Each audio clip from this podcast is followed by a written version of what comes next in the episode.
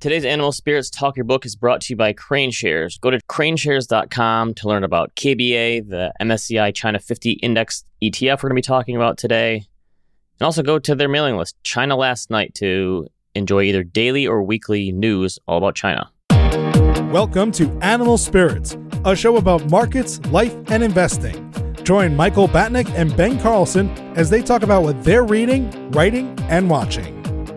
Michael Batnick and Ben Carlson work for Ritholtz Wealth Management. All opinions expressed by Michael and Ben or any podcast guests are solely their own opinions and do not reflect the opinion of Ritholtz Wealth Management. This podcast is for informational purposes only and should not be relied upon for investment decisions. Clients of Ritholtz Wealth Management may maintain positions in the securities discussed in this podcast. Welcome to Animal Spirits with Michael and Ben. On today's show, we have Brendan Ahern on from KraneShares to talk all about China. I remember one of the first blog posts that I did on the stock market does not equal the economy was a post or a research piece from Vanguard that I copied and pasted into my own, showing like a scatter plot of GDP and stock market performance. And if there's any sort of like economic linkage, I feel like China breaks the rule because the GDP has gone up like 6% a year or well, i made up that number. I sorry, I don't know why I made that up. I think it's, it's like eight to nine percent a year. Eight to nine. Okay. And what has the stock market done over the long haul?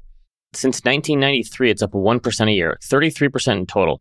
Also, I think I did that same exact blog post early in my blog post days. Stole that same chart from Vanguard. So it's a rite of passage. Yeah, you have to do it. Stock market is not the economy, especially in China. It's done a lot better in the last 10, 15, 20 years than it has over the last 30 years, but it's an emerging market, or it was for a while still it's the kind of country that if you think about what it is and how it works, it kind of boggles the mind.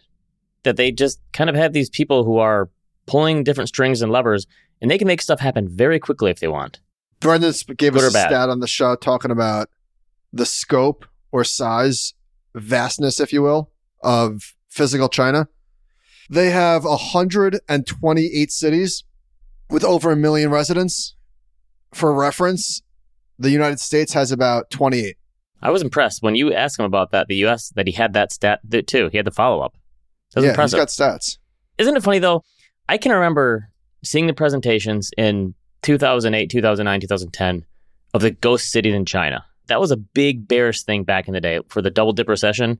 China's building the, and you'd see the pictures, and it's these huge skyscrapers. Yeah, whatever happened to those cities? Did they ever get filled up? I feel like Vice did like a million specials on them. There was a lot of that. And I don't know. You don't get the follow up. You get the initial bearish seed planted, and then what? Damn it, we should have asked Brendan. There was so much to talk about. We also didn't well, really no, talk about. He mentioned it in our talk with him. He said, guess what? A lot of that gap has been filled. There are these ghost cities built, and then cities keep expanding and expanding and expanding, and eventually it happens where it becomes part of a suburb. So on today's show, we spoke about the Chinese market. ben, what's so funny? Nothing. well, we're like struggling for. no, you say? you missed it when he said it, and then you just skipped uh. over when I said it. you just chose to ignore both of us. It's okay. Uh, all right. So, with no further ado, let's not step on too much of the material. Here is our conversation with Brendan Ahern from KraneShares.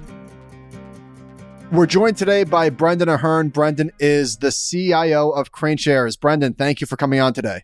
Thank you so much, Michael. Great to see you as well as Ben. So we've spoken about KraneShares over the week as like I guess a reference point for what's going on in China specifically. We, tend to talk a lot about KWEB, the internet fund, but today we're going to talk about a different one, another Chinese fund, which we'll get to in a second. But before we do, can you give us an update? Because you write a nightly newsletter called what's it called?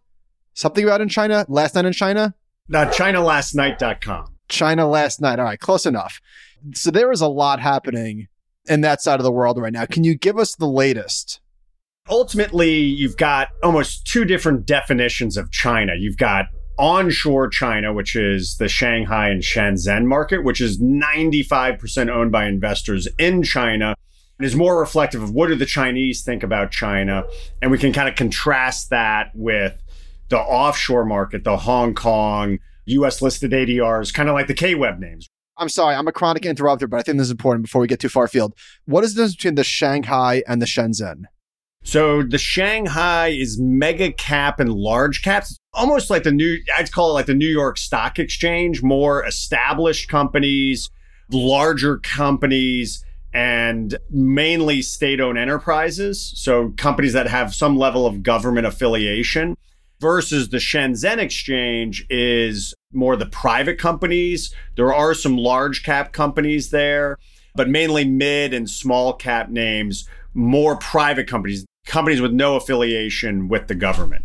Think about Shanghai more value versus more Shenzhen more growth names. And the New York Stock Exchange would hate to be considered value, but back in the day it was more value names where Nasdaq was more growth names. So it's kind of a similar comparison. All right, so go on. So ultimately, on the offshore market, I think what foreigners are worried about is a whole litany of issues. I don't know if we have if an hour we can cover them all, but you've got the zero COVID policy, which you know we kind of say is the in China they call it the lives first policy, which is very simply that only 20% of 80 year olds in China have gotten three vaccines. For 70 to 80, it's just about 50%. And for over 60 to 69 demographic, it's about 56%. So, why China has this zero COVID policy is just you take a thing like Omicron, it would kill almost 2 million Chinese. The key is that post Shanghai, we've not seen a citywide lockdown. And I think that's very simply driven by the economic consequence of the Shanghai lockdown has led to them saying, we just can't go through that economically. So you're seeing individual buildings can get locked down, apartment complexes can get locked down. We're not seeing anything like what we saw with Shanghai. If you look at the MSCI indexes, they have all the country ones. And I've seen China's used in a ton of examples of stocks versus the economy. So I think the China one goes back to like 1993. And if you look at that, the total return is like 30% or something. It's like 1% a year. I think a lot of that was like the 90s were just really, really bad.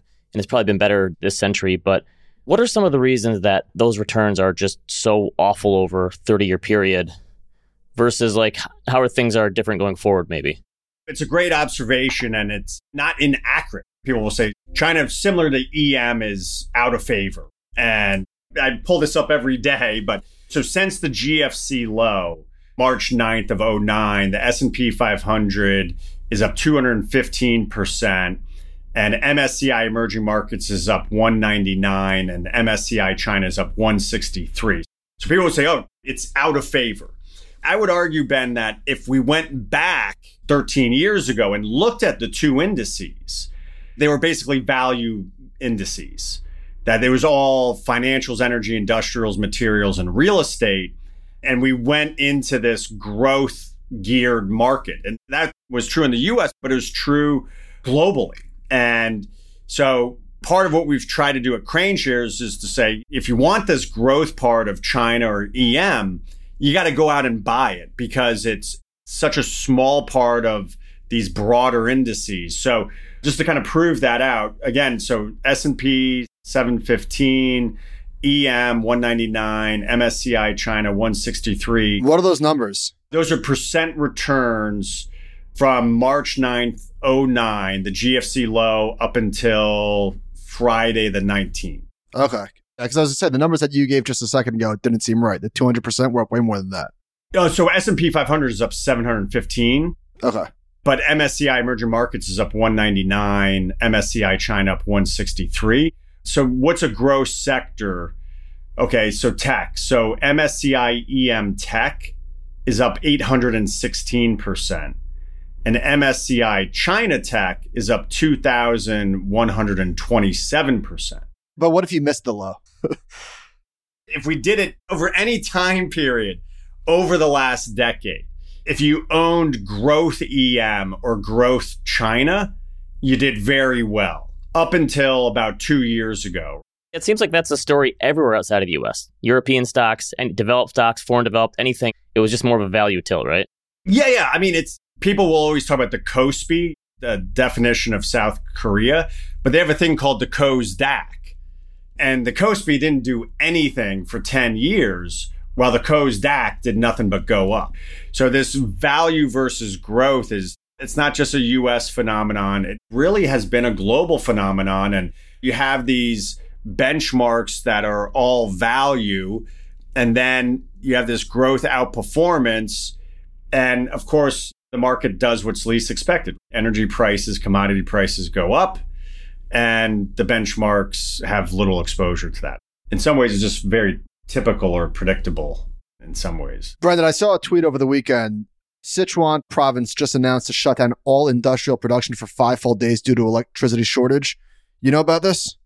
Yeah, yeah, it's interesting. Sichuan province, I mean, they've got some good companies, industrial companies. What will shock people is 80% of that province's electricity is hydro. And so you have this crazy heat wave in China and this province gets all of its, virtually all of its energy from hydroelectrical dams.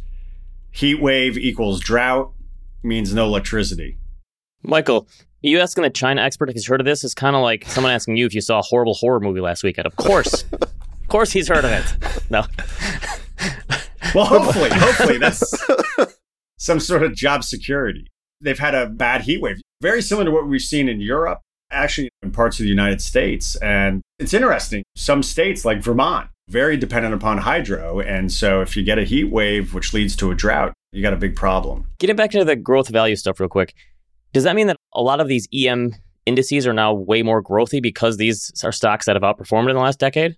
Yeah, yeah. I mean, that's exactly it, Ben. Part of it was MSCI didn't add US listed China ADRs like Alibaba until the end of 2015 and 2016. So IEMG or EEM didn't hold Alibaba until December of 2015 and then again in I think it was June of 2016 it was a two-stage inclusion.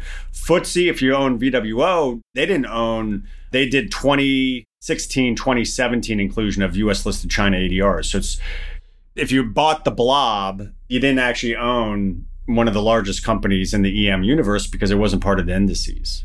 All right, we're going to get into the A shares in a minute, but I can't let this go without talking about Cohen for a second because I'm looking at the return chart or the price chart since inception, and this is a wild one. I mean, this really is a wild one. If you zoom back to 2020 and the run up that it had with all of these giants, primarily driven by Tencent, Baidu, Baba, JD, those names, it almost seemed like last year the government, not almost, it was very explicit that the government was going after these companies.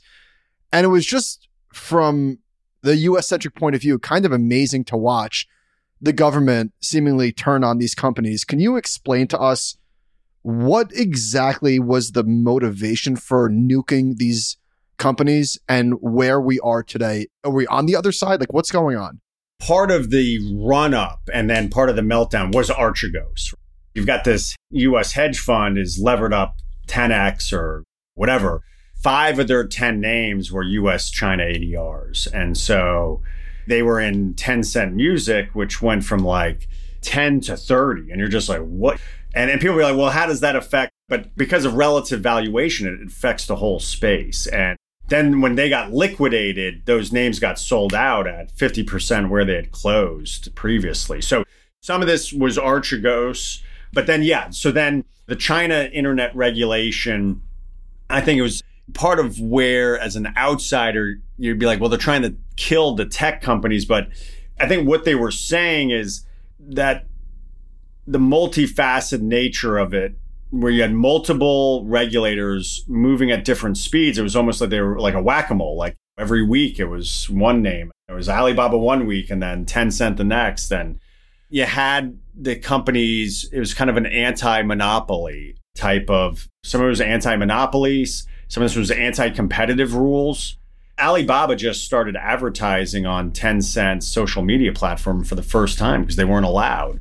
Alibaba wouldn't accept Tencent's mobile payments. So these moats around the companies have come down. And I think it was how they did it, the lack of transparency and communication pushed a lot of investors out of these names. Just said, if I don't understand what's going on, I'll just kick it to the curb. I'll just get out of it. Is there any hope for investors in these companies that the government is going to reverse course?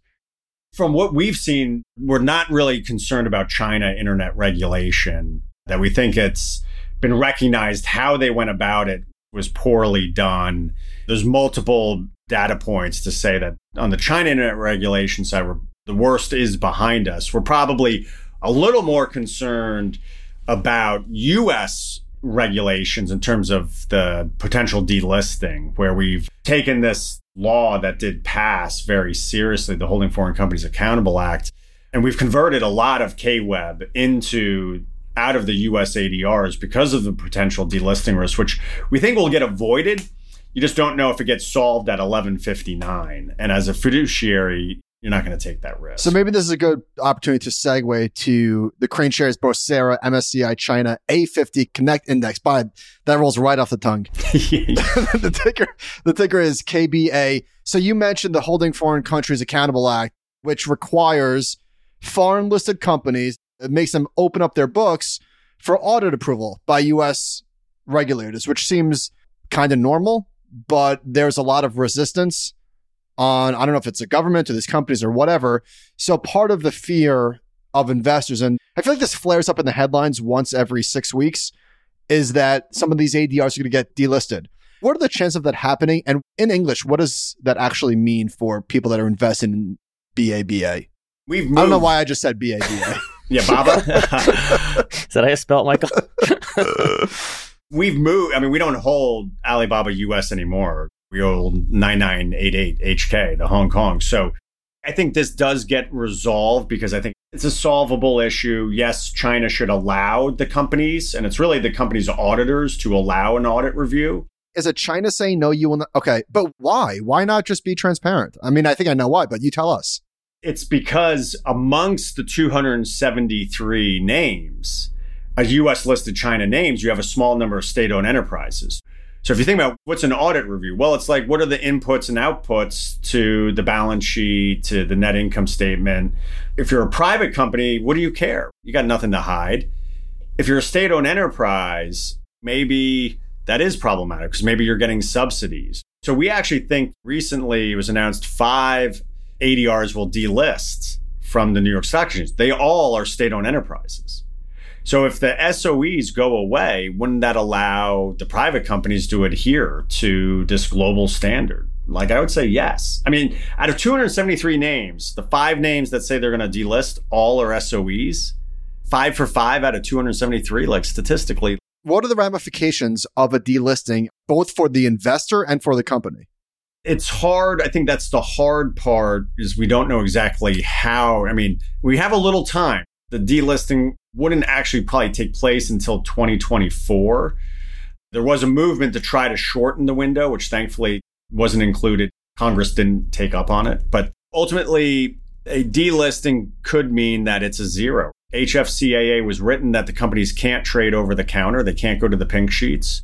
So the companies, small companies would take themselves private. The big companies could push through that many of them have relisted in Hong Kong. So they could just do a forced conversion into the Hong Kong share classes.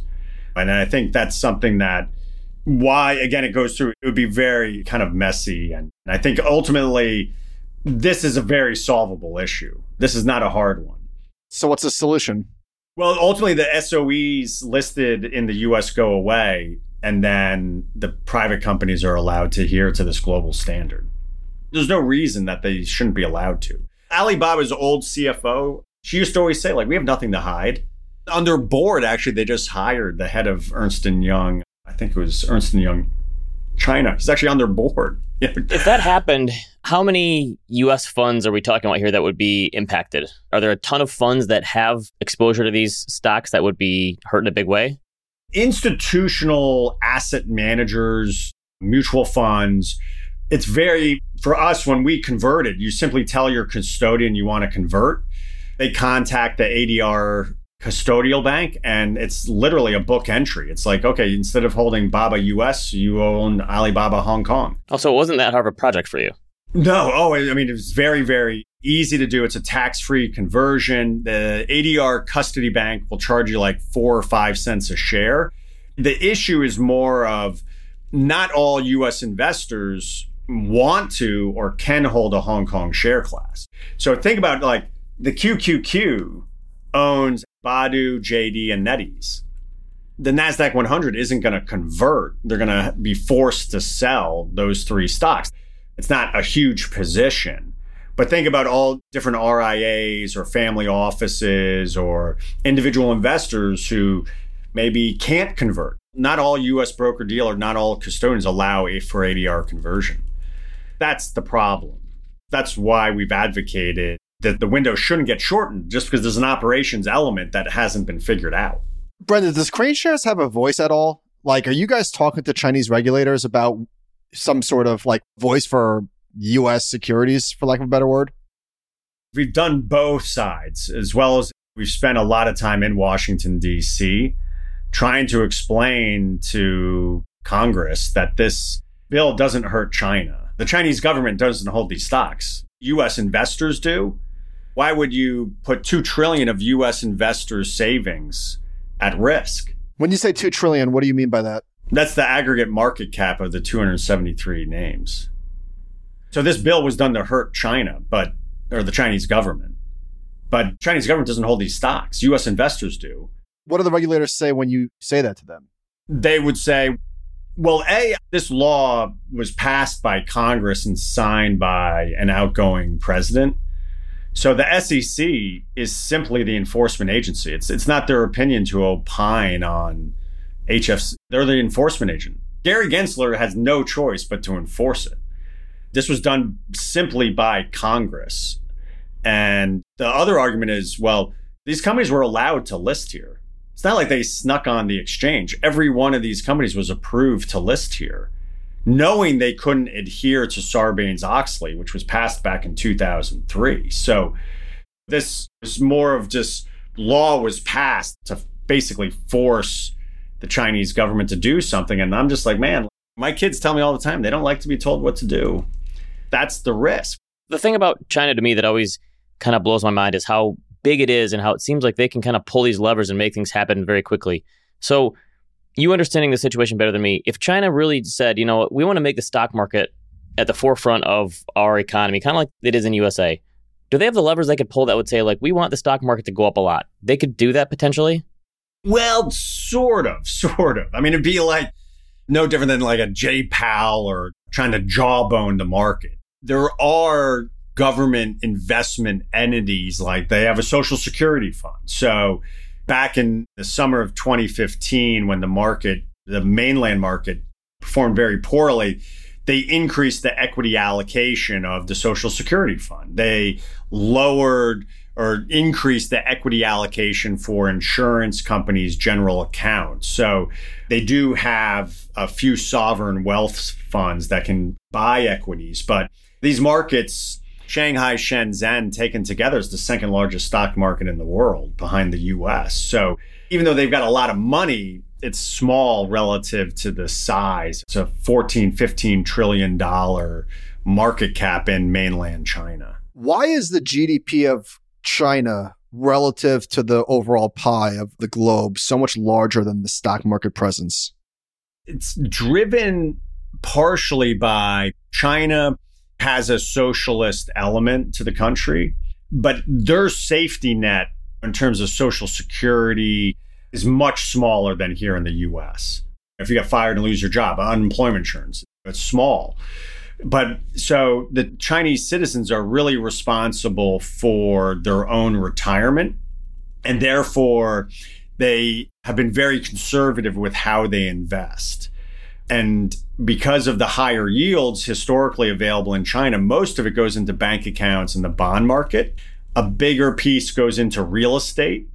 And then the what's left over kind of goes into the stock market. Now that percentage of stock market savings is increasing, but part of it has been in real estate. It's, I grew up with family in Denver and like, if you've followed Denver for 20 years, it's like mind blowing where just the city, like, I mean, from Stapleton Airport to now there's DIA and Denver International is out in the middle of nowhere. And now the city goes all the way out. I remember as a kid, we went to see a Colorado Buffalo football game and between Denver and Boulder, it was farmland. And now it's a suburb the whole way.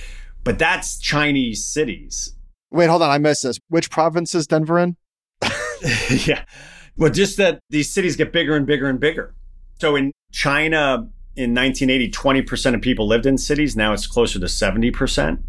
So if you think about a city just getting bigger and bigger, you're like, oh, like I'm just going to buy, I'm going to build a building knowing the city's going to, that was kind of the misnomer of the ghost city was like these cities just get bigger and bigger.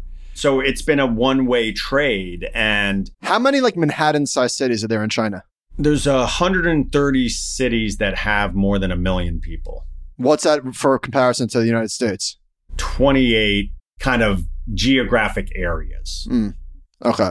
Wow. The city of San Francisco is like 800,000 people. The Bay Area is 15 million or something.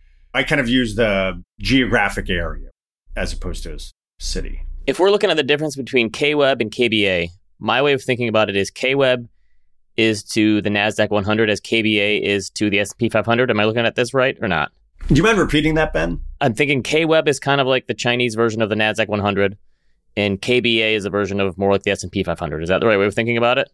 I would say so. Yeah, that within KBA you have a growth element. So one of the largest EV battery maker in the world, CATL, which will be reporting earnings very shortly.